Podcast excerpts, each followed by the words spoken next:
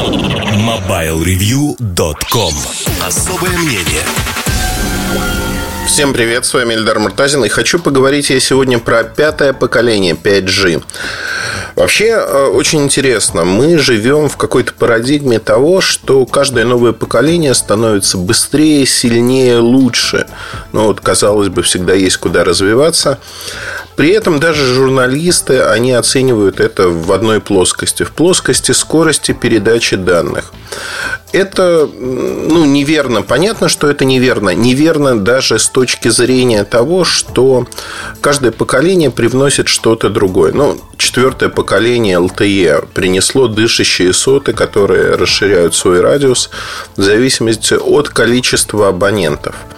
То есть сота дышит и меняется радиус ее действия, он нечетко очерчен, а, меняются многие параметры, но на это не обращают внимания. Почему? Потому что самый простой параметр, который можно объяснить потребителю, это скорость передачи данных. Например, у вас было второе поколение 2G. В 2G скорость передачи данных была очень-очень маленькой, 9,6 килобит в секунду, насколько я помню. Потом появился Edge побыстрее, да, и уже я помню, как мы разговаривали о том, что скорости передачи данных выросли в несколько раз. И вы теперь можете комфортно смотреть странички, а, специально подготовленные веб-странички, специально подготовленные для вот такой сети. А потом появились уже и, в общем-то, большие сайты, которые можно было смотреть и прочее, прочее. Тарификация изменилась. Если раньше в самом начале тарификация на интернет была поминутной, внимание, то затем она стала все-таки по килобайтной, по мегабайтной. И сегодня мы живем в этой парадигме. Появились пакеты, как мы сегодня знаем. Вы покупаете пакет и пользуетесь этим пакетом. А пятое поколение, в общем-то, тема как возникла, надо оговорить это, наверное, потому что многие не понимают и говорят, ну вот как же так возникла тема пятого поколения. В России во время Питерского экономического форума компания Мегафон совместно с Huawei и Qualcomm показала работающую, работающий элемент сети пятого поколения, показала, какие скорости могут быть. Это 1 гигабит в секунду. Это та же самая парадигма говорить про скорость не про что-то другое. Мне это кажется не совсем правильным, потому что пятое поколение принципиально создавалось для интернета вещей, и скорость здесь вторична.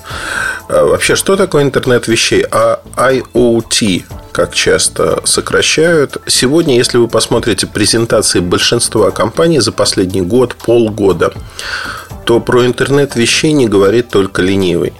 В апреле я был на саммите аналитиков Huawei в Шэньчжэне. Два дня с утра до вечера. Огромный зал, несколько тысяч человек. Вот два дня представители компании говорили про пятое поколение, про Wi-Fi, про все что угодно. Но всегда это было привязано к интернету вещей. Компания Ericsson, компания Nokia, которые занимаются инфраструктурой, то же самое. С утра до вечера толдычили об одном и том же. Про интернет вещей, который должен стать вот неким прорывом, э, который случится в будущем. При этом сегодня существуют э, предварительные спецификации пятого поколения, предварительные с точки зрения того, что они не утверждены до конца. Но в целом очерчено, что это будет, каким образом будет работать пятое поколение и что мы получим на выходе. На данный момент нет ни терминалов, ни модемов для пятого поколения с точки зрения именно пользовательского оборудования, потому что люди после демонстрации мегафона, вопрос журналистов, он был совершенно адекватен с точки зрения пользователя. Они задавали его так. А какие телефоны сегодня поддерживают этот стандарт? И ответа не получали по одной простой причине, что таких телефонов на сегодняшний момент просто не существует. Вот существует квалкомовская коробка с, с модемом X16. большая достаточно, ну, такой, знаете, черная коробка а планшет, э, который пользовательским устройством назвать, конечно же, нельзя. Это некий прототип, разобранный на коленке, выполненный не по тому техпроцессу, по которому будут выпускаться коммерческие устройства. Да и не очень понятно, когда он появится в коммерции. Скорее всего, это конец 17-го, начало 18 года. Так вот, э, сегодня таких устройств нет. И интерес у людей сразу, знаете, немножко теряется. А зачем мне это, если я не смогу этим пользоваться? Кто-то даже пошел дальше и сказал, ну, в телефонах, наверное, это никогда не появится. Вообще здравый смысл, э, на, на самом-то деле, да, здравый смысл, он тут не спасает. Почему? Потому что я в прошлом помню примерно то же самое, как говорили про 3G, потом про 4G. И каждый раз а, возникла, возникала одна и та же ситуация. А, примерно она описывалась вот так, что, ну вот посмотрите, да, у нас есть 3G. Это очень скоростная сеть на момент запуска. И люди говорили, вы знаете, 2, ну, там, 2.75G еще не загружено. Зачем третье поколение? Зачем люди пойдут туда? Да, больше скорость. Да, быстрее смогут загрузить фильм. Но это мало кому нужно, поэтому все будут оставаться на старых сетях. Хотим мы того или нет, новые технологии привлекают людей, и люди хотят ими пользоваться. Ну, вот это факт, как бы против него не попрешь. Факт с точки зрения того, что люди действительно хотят получать новые технологии, хотят пользоваться ими. И э, в этом аспекте получается все достаточно просто и понятно люди пересаживаются на новые технологии. Хотим мы того, не хотим, но вот они именно так и пользуются тем, что есть. Дальше происходит очень интересная штука, о которой важно сказать, а, потому что важно сказать, наверное, в аспекте того, ну, знаете, не просто перетока. Люди же пользуются не потому, что это новые технологии, это глупо, а потому что технология начинает появляться в устройствах. Если вы хотите купить самый последний флагман, как правило, люди хотят купить его. Ну, определенная категория людей, не весь рынок, а кто-то. Флагманы занимают на рынке около 10%. И вот первые люди, пользователи технологии, неожиданно осознают, что это удобно.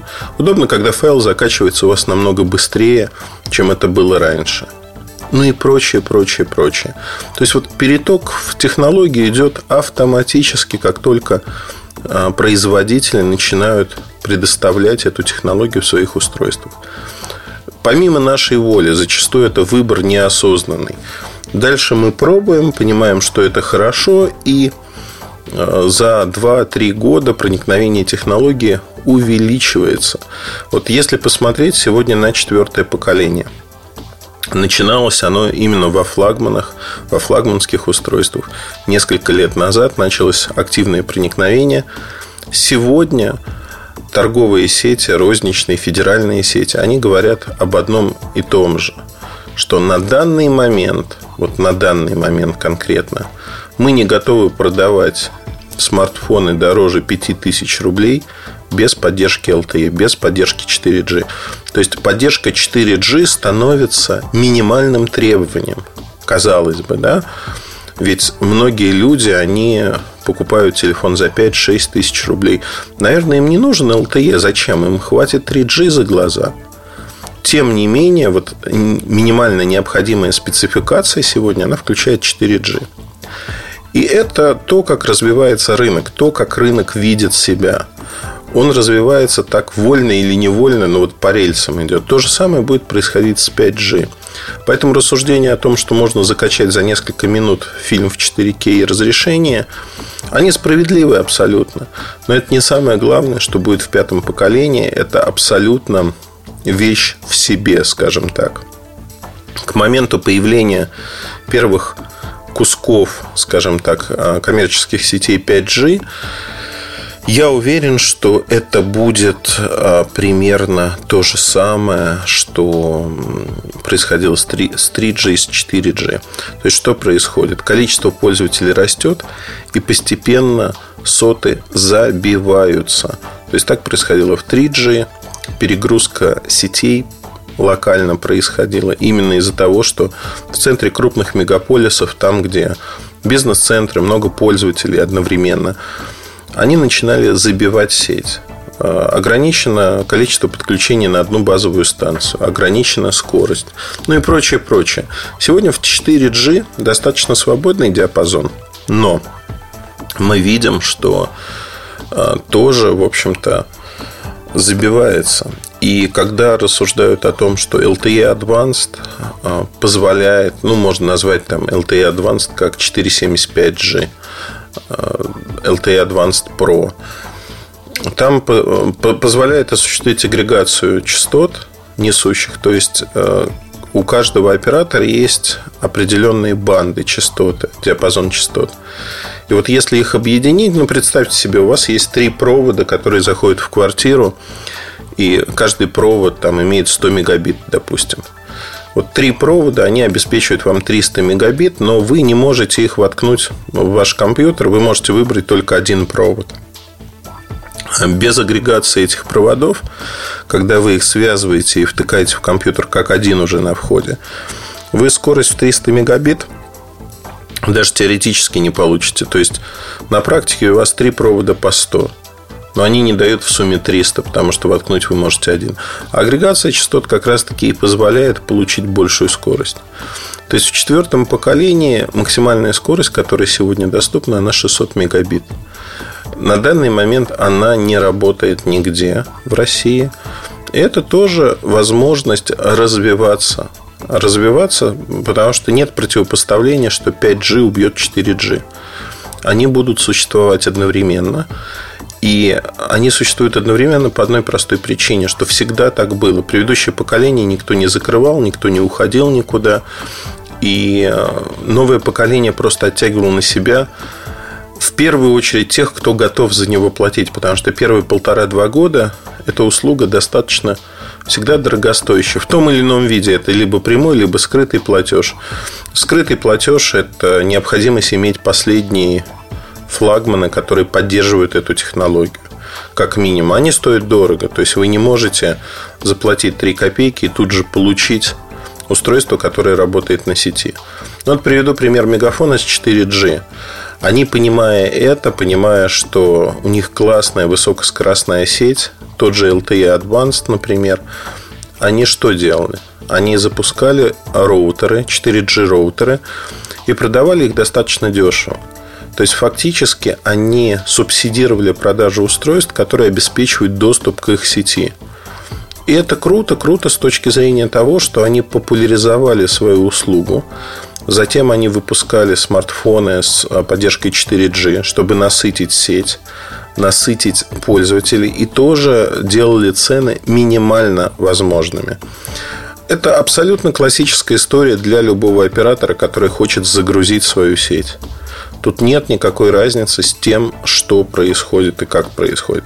Поэтому для пятого поколения я уверен, что схема будет примерно той же самой. То есть субсидирование роутеров, во вторую очередь субсидирование или частичное субсидирование продажи в ноль устройств, которые поддерживают 5G. Но это будут, еще раз подчеркну, не флагманы, а брендов. Это будет не iPhone, это будет не Samsung. Это будут некие устройства от производителей второго эшелона. И они появятся с доступной ценой для того, чтобы вы могли их купить и попробовать вот эту сеть, быструю сеть. Ну, я в самом начале сказал, что 5G это не только скорость. В э, музее связи, где показывали в Петербурге, где показывали э, как раз-таки прототип э, Huawei и пользовательский прототип с модемом X16 Qualcomm.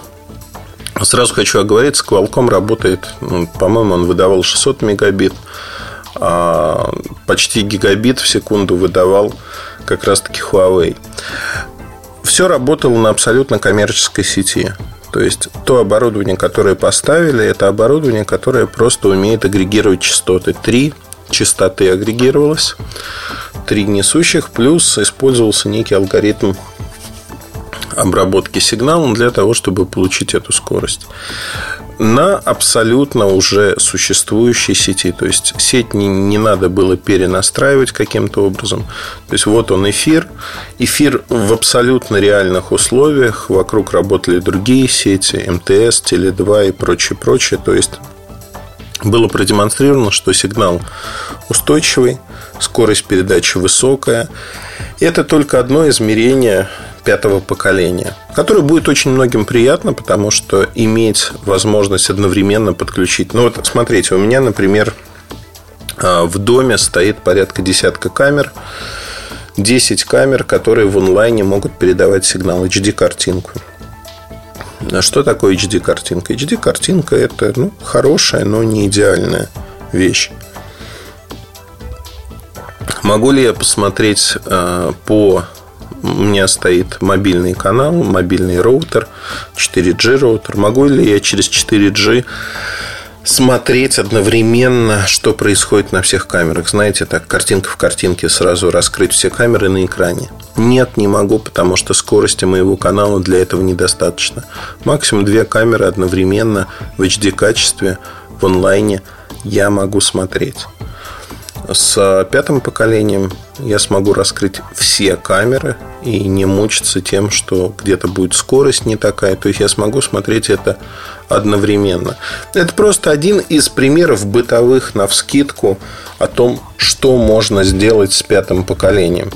Пример бытовой, и в этом аспекте, э, ну, конечно, скорость загрузки абсолютно другая, нет ожидания. То есть нет того, что вы поставили что-то на закачку и пошли, значит, пить чай, умываться, как раньше, во времена диалапа. То есть, как мне кажется, контент в будущем, я не говорю про пятое поколение сетей, это еще недостаточная скорость, в будущем контент будет доставляться к вам моментально. Вот вы щелкнули пальцами, здесь сейчас нажали, и время установки вашего контента, программ, например, оно будет больше, чем время загрузки. Это нормально. Это нормально со всех точек зрения, потому что вы будете жить фактически в сети. Второй момент очень важный с пятым поколением, про который забывают, не говорят, это абсолютно не скорость передачи данных. Это возможность подключить одновременно к одной соте порядка 100 тысяч устройств. 100 тысяч устройств означает, что практически на порядок выросло число устройств, работающих на одной соте, то есть ее емкость повысилась. И мы понимаем, что это эволюционное развитие. В 4G было то же самое, в 5G улучшение. Но э, появится ли такое количество устройств? Количество людей ограничено плюс-минус. А зачем такое количество устройств изначально проектируется? Ответ следует искать в интернете вещей. Потому что интернет вещей и дает вот такой прирост количества подключений. Интернет вещей в данном аспекте – это различные датчики, камеры, да все что угодно.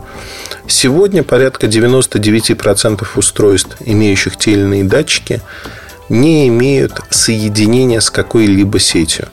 Wi-Fi сетью, персональной вашей сетью. Вообще большая часть датчиков – это Bluetooth датчики, которые так или иначе подключаются к вашему смартфону, либо вообще никуда не подключаются. Они просто э, сигнализируют лампочкой или сигналом или что-то.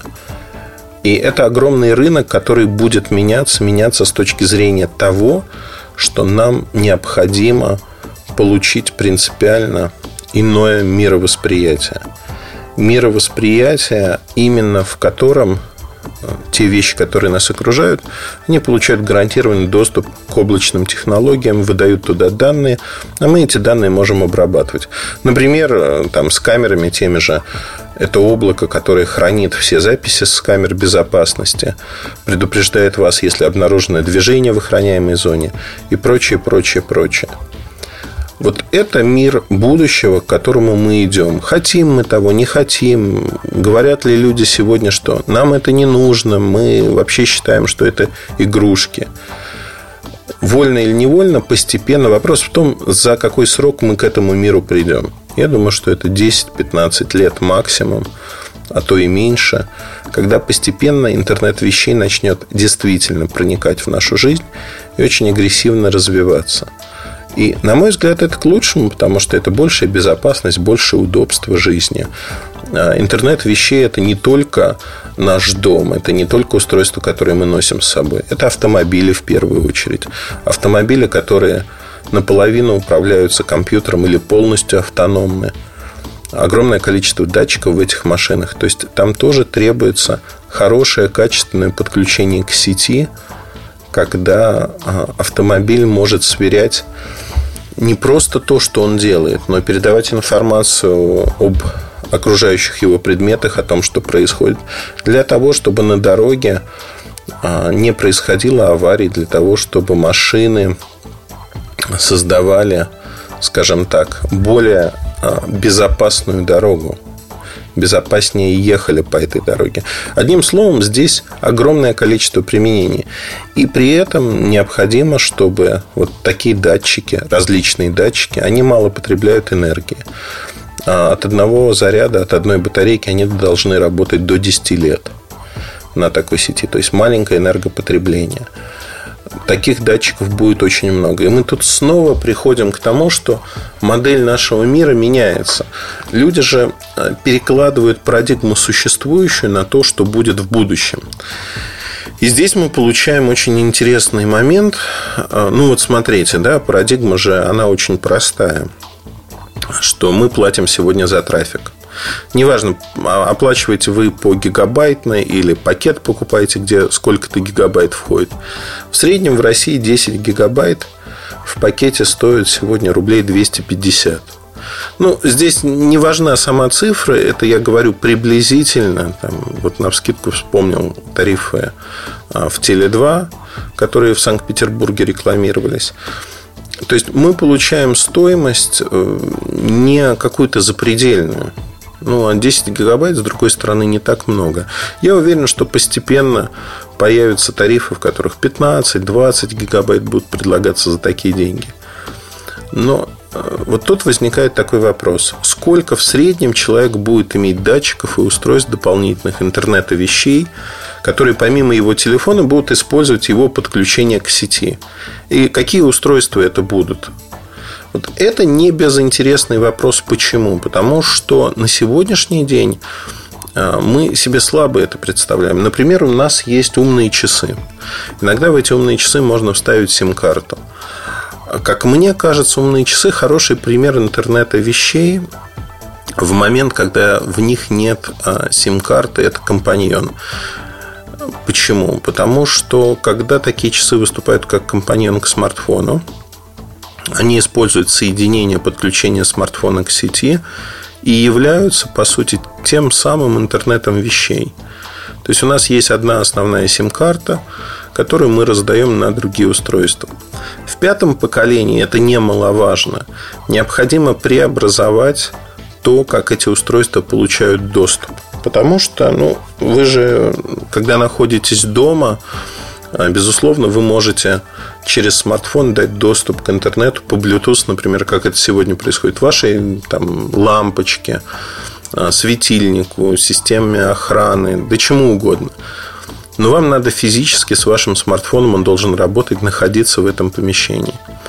В будущем это будет а, не так необходимо. Вы можете уехать в командировку, в отпуск, в другой город. Но ваши датчики, ваше устройство продолжит работать, хотя вашей сим-карты в них нет. Вы изначально будете прописывать их и подключать через свою сим-карточку, но физически сим-карта не будет находиться в этих устройствах. То есть назовите это электронной сим-картой как угодно.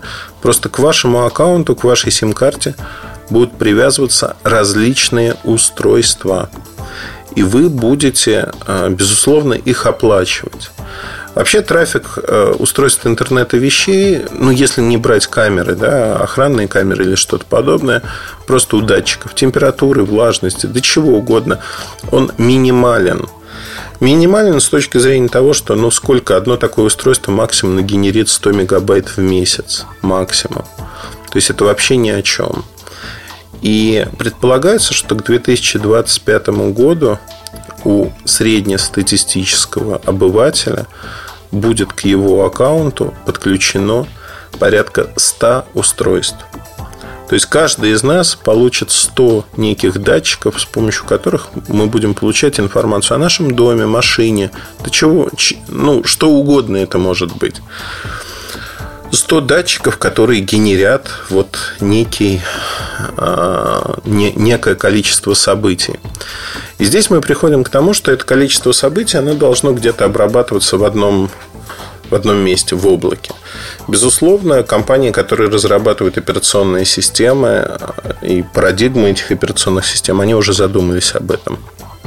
В Android 7 будет пока в тестовой версии приложение, которое позволяет работать с различными внешними датчиками. К восьмой версии появится уже как стандартное приложение, доступное всем.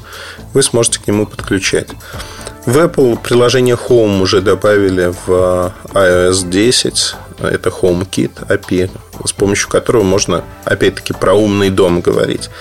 Это все подготовка к тому, что будет в будущем. Но давайте взглянем, а как люди будут за это платить. Ну, вот представили, да?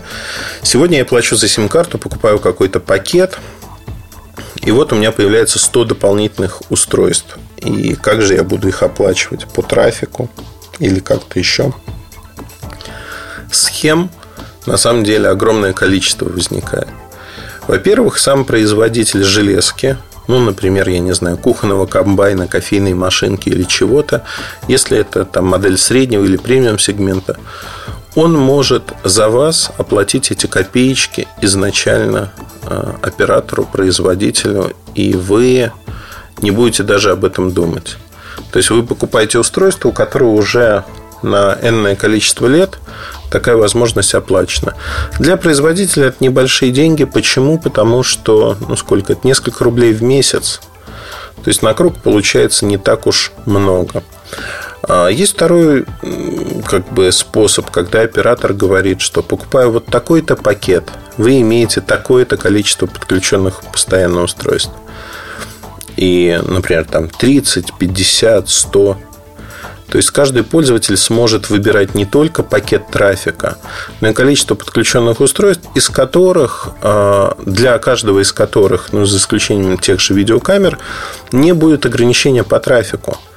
Например, Вообще придумать схем, как э, тарифицировать вот это все хозяйство интернета вещей, можно очень много.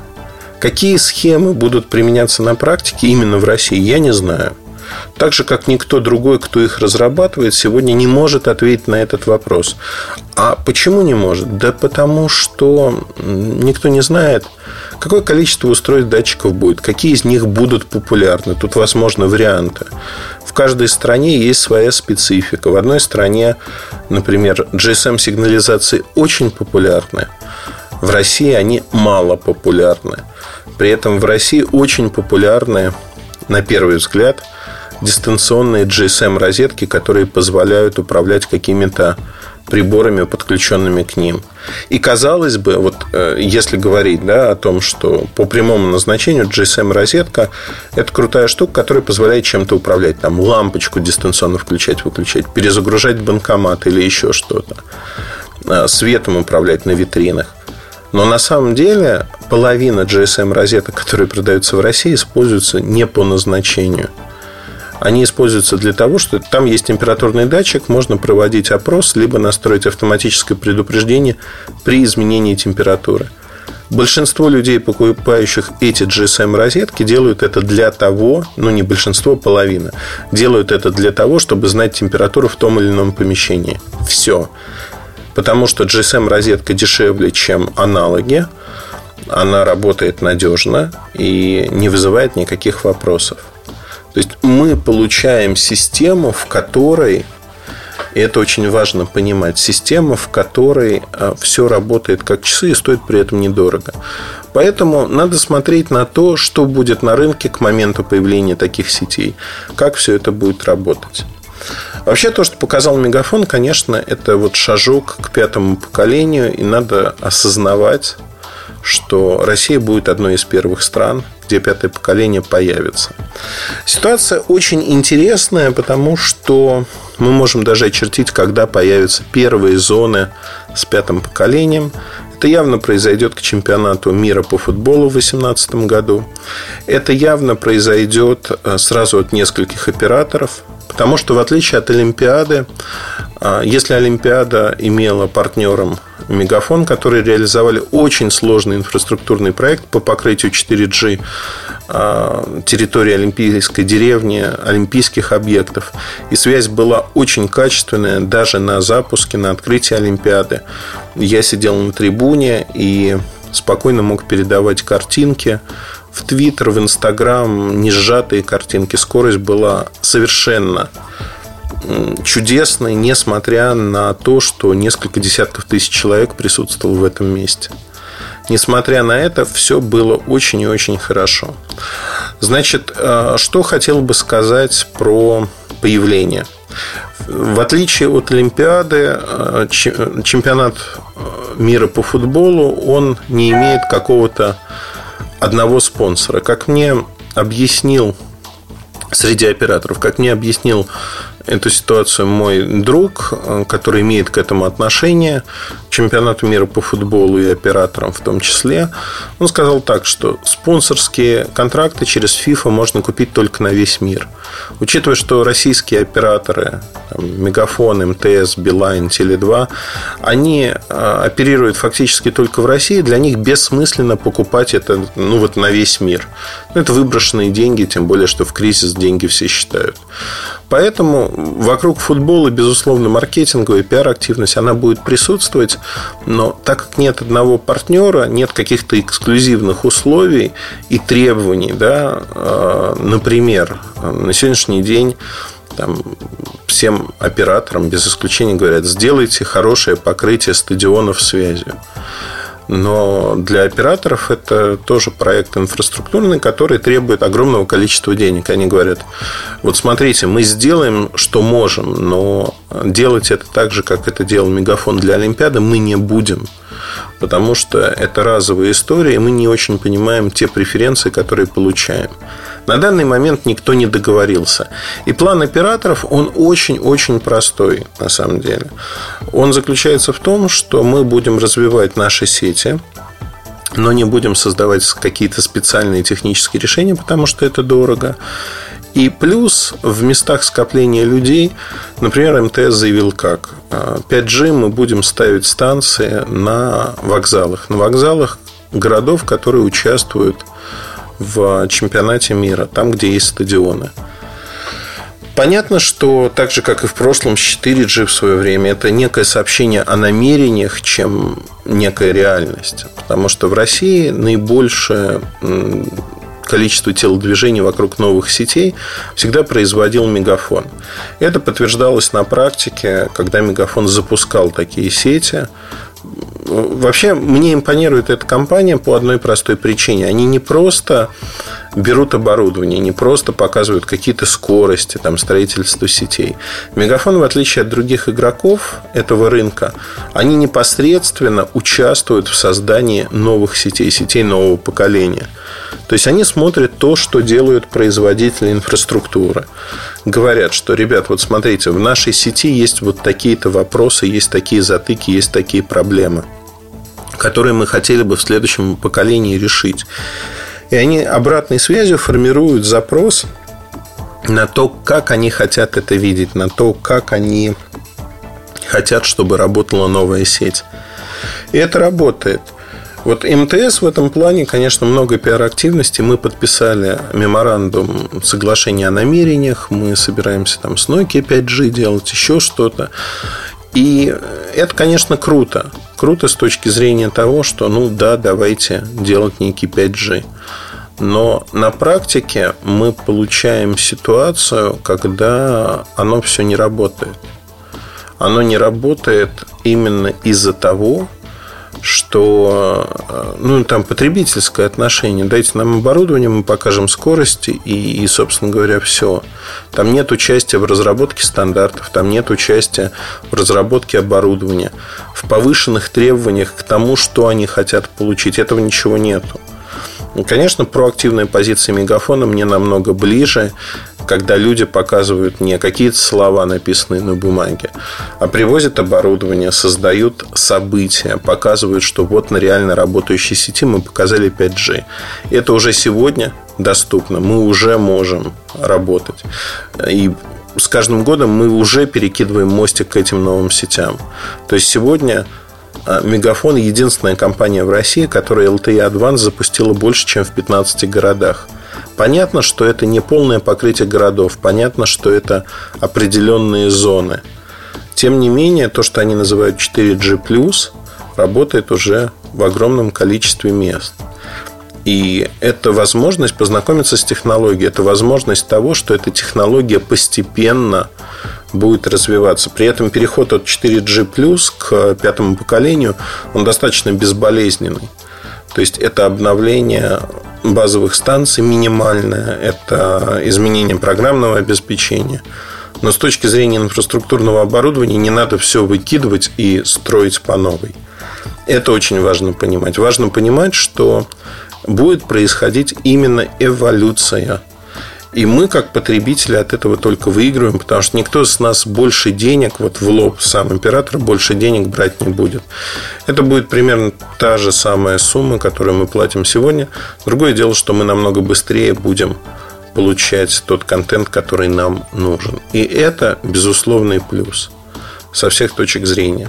Я планирую про 5G написать очень ну, такую подборку из материалов, не знаю, чтобы рассмотреть, обсосать все эти вопросы и посмотреть, как это будет. Тарификация, а что такое 5G, вот такой вводный материал. На примере того, как раз-таки, что показал Мегафон, как это выглядело и чего нам ждать.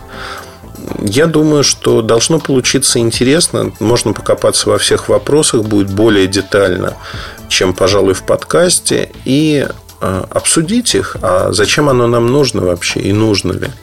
Я-то уверен, что нужно, но большинство людей просто не знает, что такое 5G и что оно даст им и почему им это будет выгодно.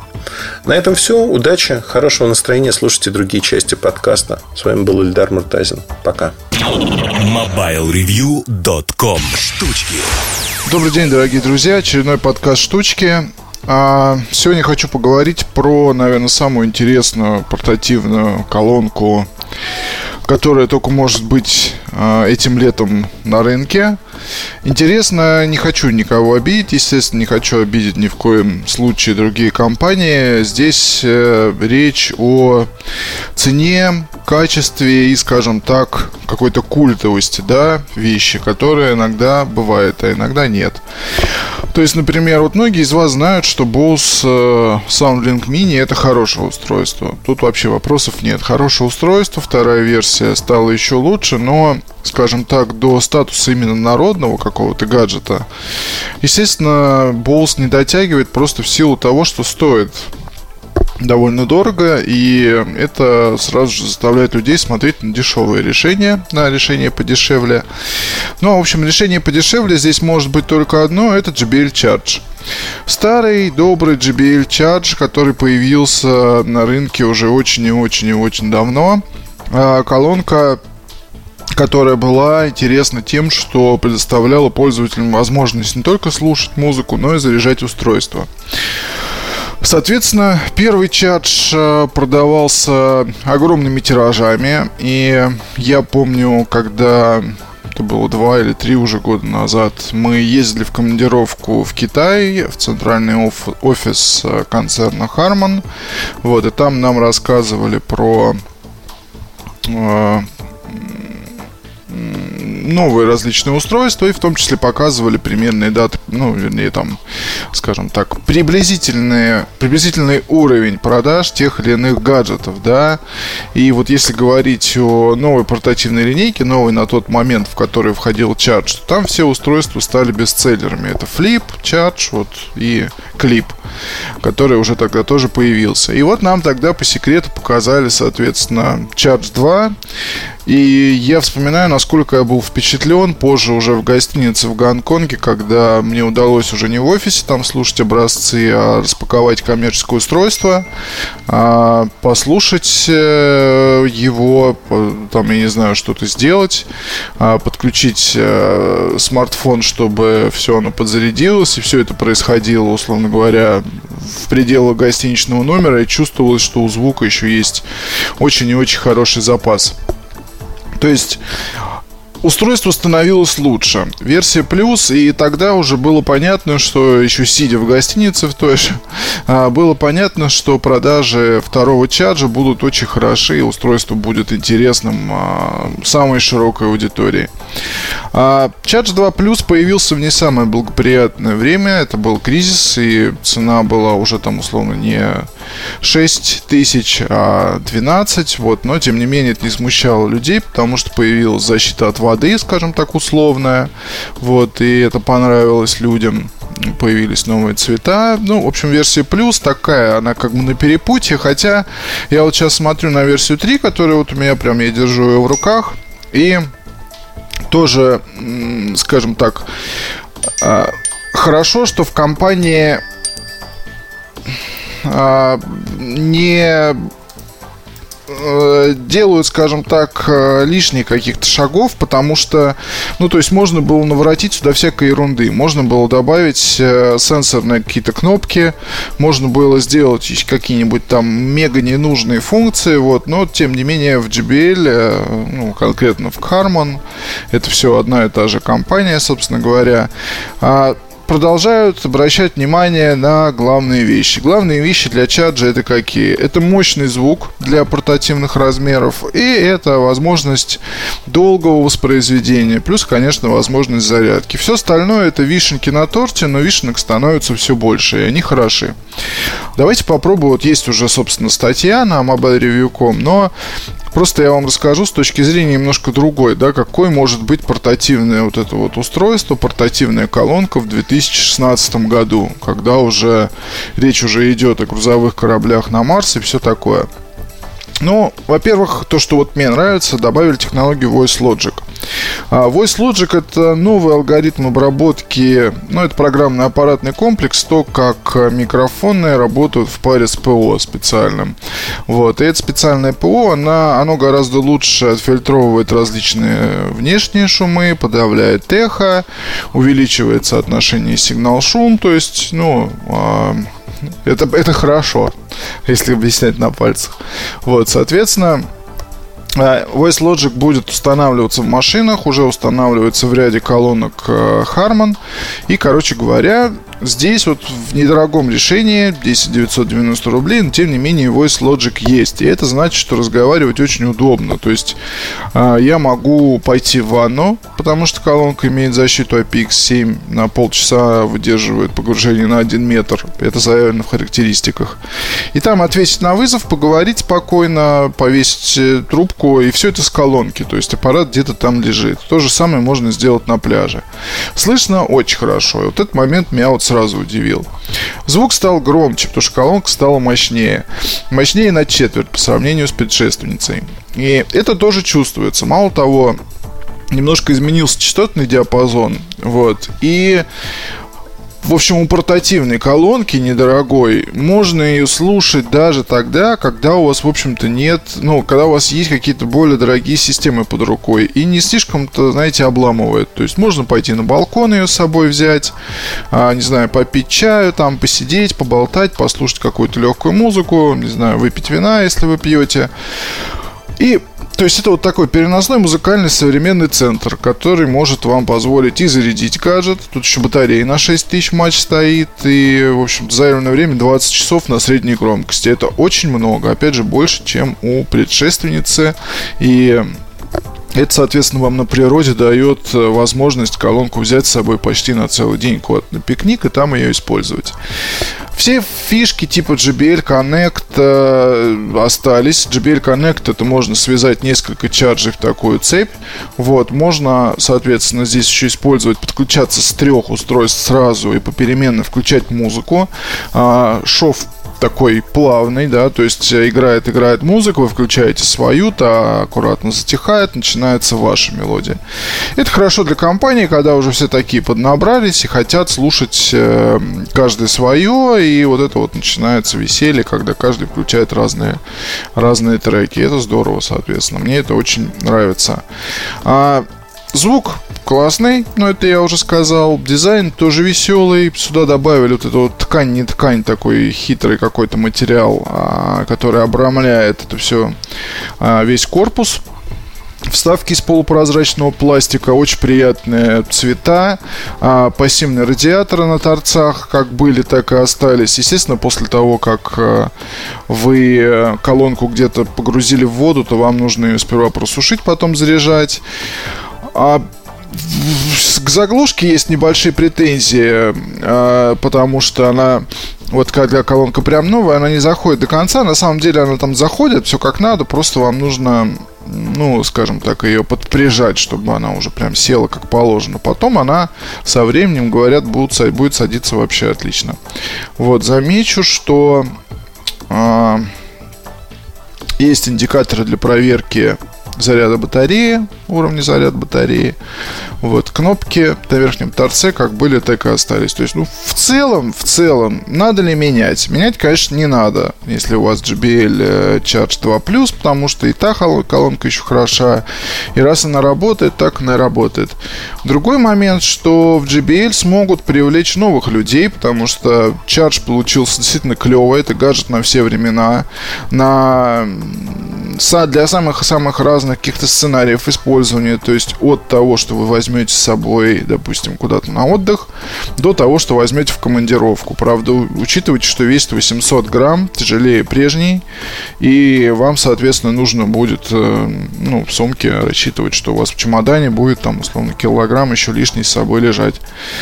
Вот здесь может лучше тогда флип, вот именно если для каких-то поездок. Но, с другой стороны, чаш это бескомпромиссное решение в плане звука, потому что вот рубит она, конечно, как положено. Что еще добавить? Очень рад, что у JBL э, сделал, в JBL сделали то, что сделали. Третий чардж год сейчас будет играть. Очень интересно, что добавят следующий, потому что, ну, сложно сделать что-то лучше, если только теперь уже идти в сторону уменьшения веса при сохранении этих характеристик. А, там, я не знаю, ну, что-нибудь э, добавят, может, какую-нибудь еще фишку. Хотя, вот честно скажу, представить очень и очень сложно, потому что есть пульс, у которого там все вот эти вот штуки со светом, есть флип, который меньше и без зарядки. Ну, в общем, посмотрим в следующем году, что придумают кудесники из Harman. Спасибо вам большое. Покупайте хорошие вещи. Пока. MobileReview.com Обзоры вид. Привет, ребята. И девчата, если такие слушают нас, потому что я не знаю демографию по подкасту за последнее время. А, я хотел бы поговорить про Idol 4. Idol 4 – это 5-дюймовая модель, которая выступает дополнением к флагману, а, флагману Idol 4S, про который мы уже говорили. Про Idol 4 мы не разговаривали. 5,2 дюйма, Full HD экран. Вот сегодня мы почему-то оцениваем всегда с точки зрения размера, размера экрана. Ну, как бы, наверное, это верно чтобы получить представление, в каком классе выступает устройство. В отличие от старшей модели, здесь применяется IPS-матрица, и она не такая же, как AMOLED. Но мне очень понравился этот аппарат, потому что здесь качественный IPS, и самое главное, они соблюли баланс между качеством экрана и производительностью. Очень часто IPS потребляет много энергии. Это абсолютно не история этого аппарата, потому что стоит Snapdragon 617, 8-ядерный процессор, 1,7 ГГц максимальная частота. И при этом, э, в общем-то, мы получаем э, при аккумуляторе 2610 мАч как минимум сутки нормальной работы. Вообще заявленные характеристики, конечно, они искусственные, синтетические. Потому что в режиме разговора до 15 часов работает аппарат. В режиме ожидания до 720 часов. Ну, то есть просто выключенный, работающий на сети. Это очень много, но это абсолютно не говорит о том, а сколько он работает в реальной жизни. Что вы можете делать. Вот сутки, которые работал у меня этот аппарат, Время работы экрана на средней подсветке, автоматическая подсветка, на серединку выкручен экран. Этого вполне достаточно, чтобы на улице смотреть на него. А здесь получается у меня где-то 5, 5,5, 6 часов работы экрана.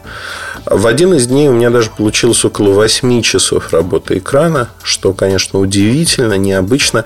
Тем не менее, это является фактом, фактом того, что аппарат получился очень интересным. Он работает долго. И вообще мне нравится, что текущее поколение устройств оно становится все более выносливым с точки зрения аккумулятора. Я недавно рассказывал про Samsung J7 2016 года. Он тоже на Android 6.0.1 и тоже работает долго. То есть там он работает при нагрузке 2-3 дня. Ну, соответственно, на Idle 4 добиться двух дней работы вообще, вот знаете, что называется, как нечего делать. Другое дело, что люди очень часто ставят на свои телефоны совершенно гадкие-гадкие программы. Ну, например, Facebook. Последняя версия Facebook просто выжирает батарейку на любом телефоне, как нечего делать. Если вы пользуетесь таким софтом, совершенно не играет роли, какой у вас аппарат, как он оптимизирован, не оптимизирован. Э, худо-бедно они справляются с тем, чтобы сожрать батарейку очень быстро. И в течение дня несколько раз или там раз в день вам все равно придется подзаряжать вот бракоделы от софта, они убивают всю ту оптимизацию, которая есть сегодня в смартфонах. И это проблема. Проблема, которая вот выходит просто на первый план. Э, что хотел бы сказать? Ну, во-первых, 8-мегапиксельная фронтальная камера здесь есть. Неплохая, качественная. Ну, там, сказать, что она там супер-пупер, наверное, нельзя. Основная камера 13 мегапикселей. Это тоже отличие от старшей модели 5,5 5,5-дюймового Idol 4S, где 16 мегапикселей. Но снимает днем она очень-очень неплохо. Оперативной памяти 3 гигабайта что очень радует. То есть аппарат быстрый, и никаких проблем вы в нем не заметите, я думаю. 16 гигабайт встроенной памяти, карточки памяти есть. При этом э, карточка памяти, она может устанавливаться э, в слот для второй сим-карты. Соответственно, либо две сим-карты вы используете, nano SIM, либо microSD карточку, причем ее объем 512 гигабайт, то есть никаких вот этих ограничений 32, 64. Это аппарат, который создавался с расчетом на то, что вы будете пользоваться именно картами памяти, и здесь все, в общем-то, достаточно хорошо. Если говорить про поддержку разных сетей, конечно же, здесь есть 4G LTE, работает все прекрасно, никаких проблем в России нет. При этом э, мы, наверное, должны сказать, что вот что мне нравится в этом аппарате про батарейку. Вернусь немножко назад, отмотаю. Есть быстрая зарядка. То есть в комплекте она идет, быстрая зарядка, вещь совершенно забавная, интересная, если хотите.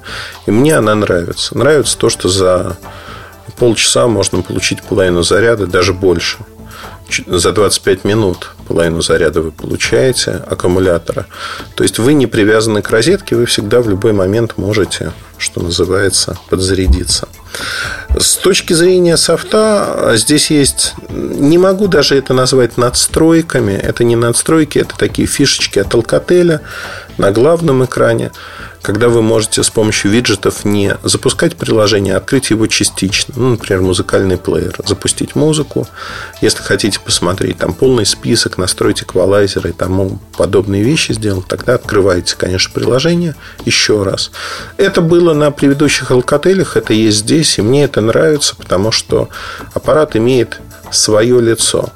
А, вообще таких фишек очень много. Например, это возможность на экране блокировки поставить картинки с фликра, выбрать темы, и будут автоматически меняться они. Понятно, что кто-то из нас хочет, например, получать картинки не получать, а видеть картинку, я не знаю, своей собаки, питомца, детей, машины. И вот ставить свою фотографию. Да, это возможно.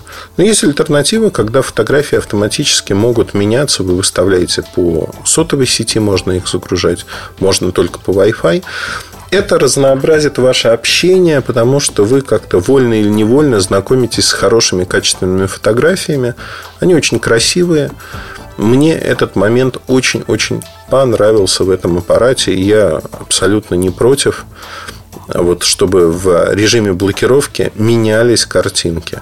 Потому что как только я разблокирую аппарат, там появляются обои, которые установил уже я. То есть мой рабочий стол – это мой рабочий стол. А вот в режиме заблокированного аппарата обойки мне абсолютно все равно, какие они будут. Если они будут меняться, это создает такое приятное чувство, если хотите. А в Alcatel огромный упор делают на то, чтобы скажем так, динамики, звук были качественными. Здесь стоят два динамика общей мощностью 3,6 ватта. Звучат они хорошо, стоят по двум сторонам, то есть это стереодинамики. А, верхний и нижний торец. А, при этом там такая металлическая сеточка, в нее забивается пыль. Это надо помнить об этом. Хотите вы того или нет, но это будет происходить. Вот такая конструкция. Выход динамиков сделан как на лицевую, так и заднюю сторону и того, и другого. То есть, как бы вы ни положили телефон, он будет звучать хорошо и громко. Вообще, громкость этих динамиков превращает аппарат Idol в музыкальную шкатулку. Мне это очень нравится, потому что здесь доработали софт. А, с точки зрения эквалайзеров, здесь есть очень широкие возможности настроить телефон под себя, чтобы он звучал. Он в наушниках звучит очень и очень неплохо. К слову сказать, есть FM-радио совершенно обычное, можно эфир записывать и прочие вещи. Но, как мне кажется, вот этот аппарат, он интересен еще тем, что мы получаем Хорошее аудио, хорошее приложение для проигрывания аудио. Если хотите, вы можете поставить любое свое. Android это позволяет. Тем не менее, здесь все, в общем-то, знаете, подогнано друг к другу.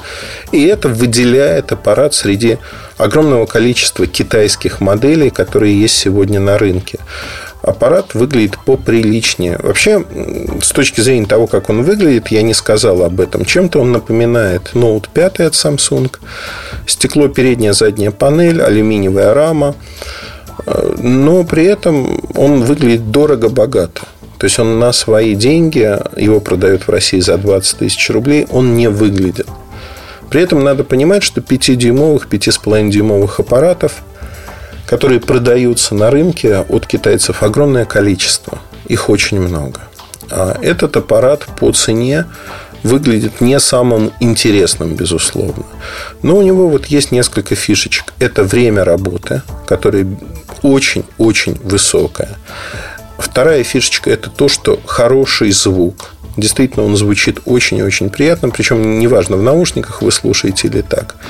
И третье, нельзя остаться без третьего пункта, даже если его нету, а тут он присутствует. А, хотите верьте, хотите нет. А, здесь есть виртуальная реальность. Очки отдельно их надо купить, потому что Seidel 4S очки являются частью комплекта поставки. Вы просто их покупаете, пользуетесь ими изначально. Здесь же надо, в общем-то, докупить эти очки и я не знаю, будут ли они в широкой продаже, но у Alcatel есть свой онлайн-магазин.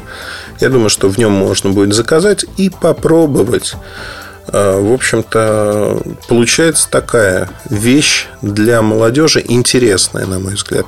Сколько могут стоить отдельные очки, я не знаю. Но я предполагаю, что это 5-6 тысяч рублей. Вряд ли это будет больше для Alcatel потому что 8 тысяч стоят гирвиарочки. Они вполне скажем так, совместимы с точки зрения того, как они выглядят. Ну, конечно же, контент из своего магазина и приложений уже существуют ну, не десятки, уже под сотню приложений. То есть вы можете попробовать, посмотреть, что это такое. Э, не киллер фича, как любили говорить в свое время, но при этом функция, которая действительно кому-то приглянется там, дополнительно в копилку, потому что у конкурентов это картборды, это совершенно не под конкретные модели созданные очки. Здесь же конкретно под эту модель, в том числе и под Idol 4S, созданные очечки, которыми можно пользоваться. Вообще, что еще хотел бы сказать? Мне аппарат понравился. Да, 20 тысяч рублей не самая низкая цена. Тем не менее, цена, ну, его надо крутить, да, у него есть определенная харизма. Харизма, и им приятно пользоваться. Не могу сказать, что он предлагает что-то такое сверхъестественное, особенное, варит яичницу, кофе и вообще делает вас супер счастливым. Это очень и очень хороший инструмент. Инструмент, в котором все подобрано приятно, но нет ничего сверхъестественного. Наверное, если вы ищете от своего телефона не рабочую лошадку, а что-то такое, чтобы вау было, наверное, Idol 4 вам не подойдет. Но именно в качестве рабочей лошадки, которая покупается на 2-3 года, этот аппарат вполне интересен. Интересен, потому что он имеет хороший экран, надежно работает. И, судя по всему, он может выступать как такое мультимедийное устройство для вашего развлечения. Киношку посмотреть, музыку послушать. Хороший, уверенный аппарат. Вот во всех смыслах, в котором нет каких-либо серьезных изъянов. На этом все. Про аппарат рассказал. Обзор будет в ближайшее время. Удачи и хорошего настроения вам. Пока. MobileReview.com Кухня сайта Всем привет, с вами Эльдар Муртазин. И обычно, как всегда, мы здесь собираемся, чтобы поговорить в кухне сайта о самых-самых волнующих моментах того, что происходит в закулисье медиабизнеса. Вообще, я не устаю поражаться тому, насколько интересно устроен наш мир, насколько интересно то, что происходит и вообще насколько не взаимосвязано все это зачастую. знаете, огромное количество событий, которые не стоят, на первый взгляд, особого внимания и являются чисто техническими, они вызывают такое бурление в обществе, что ну, вот поражаешься, что опять что-то запретили, опять что-то произошло. Я, конечно же, хочу поговорить про презервативы Durex – это достаточно популярная и дорогая при этом марка а, в России. Она продается практически везде, в супермаркетах, на заправках, в аптеках. Ну, насколько я помню, среди презервативов Дюрекс самый-самый дорогой. Росздравнадзор. Организация, которая отвечает за сертификацию вот всего этого хозяйства – она запретила продажу дюрекса на территории России по причине того, что они не прошли сертификацию, там сюлили, на новые партии не получили документы необходимые. Это все произошло объявление во время Питерского экономического форума. В первый день форума, знаете, такое ощущение, что вредители в Росздравнадзоре работают. Хотя это стечение обстоятельств, назовем так. Ну, практически все говорили об этом как о состоявшемся факте, что запретили Дюрекс. И вот здесь самое время поговорить, почему эта история привлекла мое внимание. Потому что она хорошо и наглядно показывает, как работает СМИ. А, мне эту историю вообще рассказывали со слов. Я ее не видел. Там все это трансформировалось. Росздравнадзор никто не знает. Трансформировали в Роспотребнадзор. И, ну, в общем, испорченный телефон получился во всей красе. Но он изначально получился, потому что журналисты, которые писали, они даже не пытались разобраться в ситуации более досконально. Не то чтобы даже разобраться, они не пытались осознать и понять, а что это такое, почему вот так происходит, и э, вообще, а какая сертификация есть, есть ли она у других компаний, почему у Durex ее нету. Но в конце концов можно взять трубку, поднять ее и позвонить в Durex и узнать, ребята, а что у вас там, почему вас обвиняют в том, что у вас нет сертификатов, и правда ли это? То есть тут вступил здравый смысл некий в кавычках в очередной раз, когда журналисты просто написали, что вот притеснение теперь даже презервативы, воюем там контрсанкции. Ну, в зависимости от а, направленности издания, от политического окраса, градуса политического, который присутствует в материалах, там кто-то говорил о том, что кровавый режим теперь запрещает презервативы, кто-то говорил что-то другое, но везде это присутствовало. То есть, а, если посмотреть, вообще сделать работу, переложить палитру мнений об этом обычном событии, рядовом, я бы сказал, потому что на сегодняшний день ну, не Росздравнадзор, а вообще Роспотребнадзор и тому подобные организации, они э, аналогичные меры принимают в отношении сотен продуктов разных. Но общественный резонанс, конечно же, имеют не все продукты. Ну, вряд ли резиновые втулки для амортизаторов, они вызовут вот такой живой отклик у народа. Другое дело презервативы, которыми пользуются так или иначе половина страны, другая половина дети, старики, им не нужно пока. Поэтому, наверное, вот такой живой отклик, да и постебаться можно. В общем-то, получилось интересно, но по факту э, прочитать здравое мнение на эту тему ну, знаете, стебаться можно над всем чем угодно. Прочитать именно здравое, взвешенное мнение, где э, проделана э, автоматически проделана журналистская работа, когда опрошены все участники событий, когда получены комментарии экспертов рынка. А ведь они есть не эксперты по презервативам, а эксперты сетей торговых, э, розницы, аптек и тому подобных вещей. Это все вместе, в купе показывает вообще тот загон, в котором находится российская журналистика сегодня. Потому что вне зависимости от того, какая тема, да, можно немножко пошутить на нее, можно с иронией написать.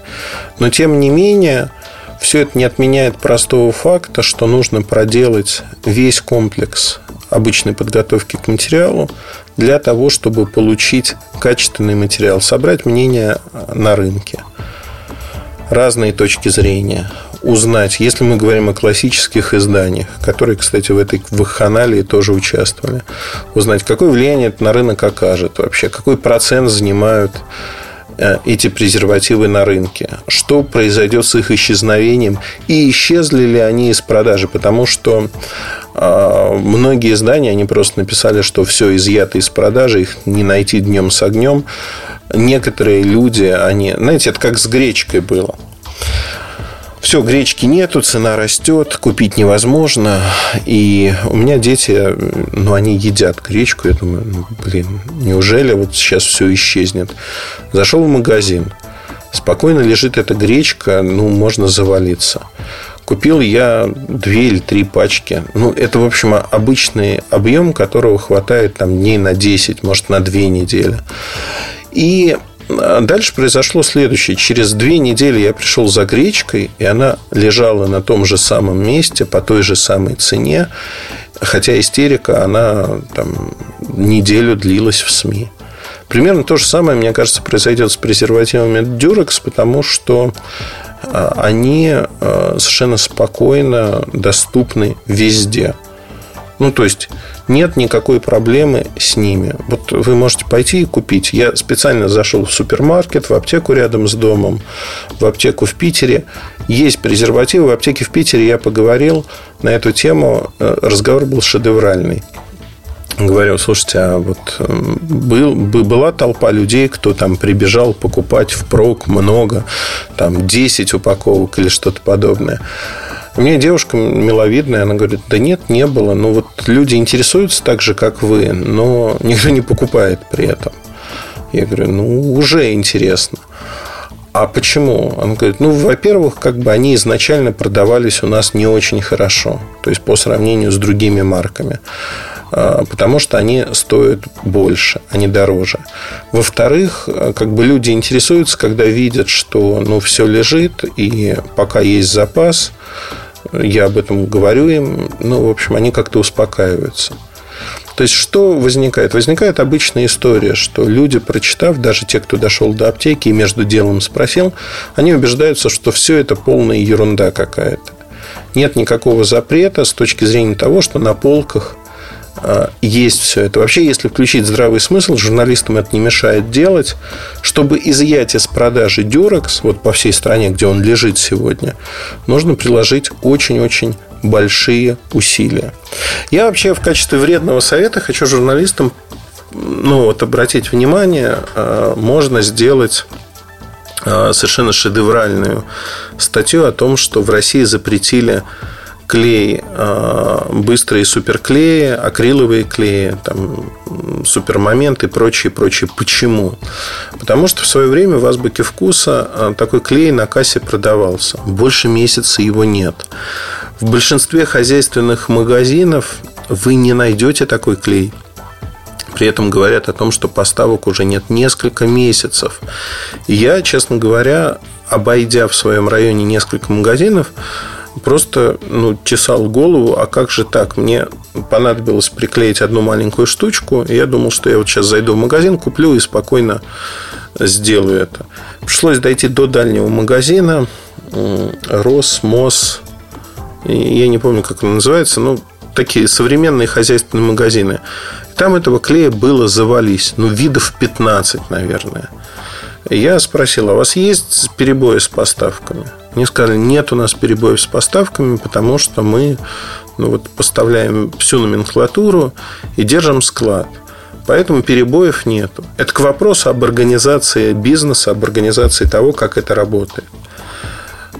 Другие магазины не такие, а, не настолько ходовые товары, просто вымывают из матрицы. Вот закончилось, они дальше сейчас почешут репу, закупят, поставят на полки и прочее, прочее.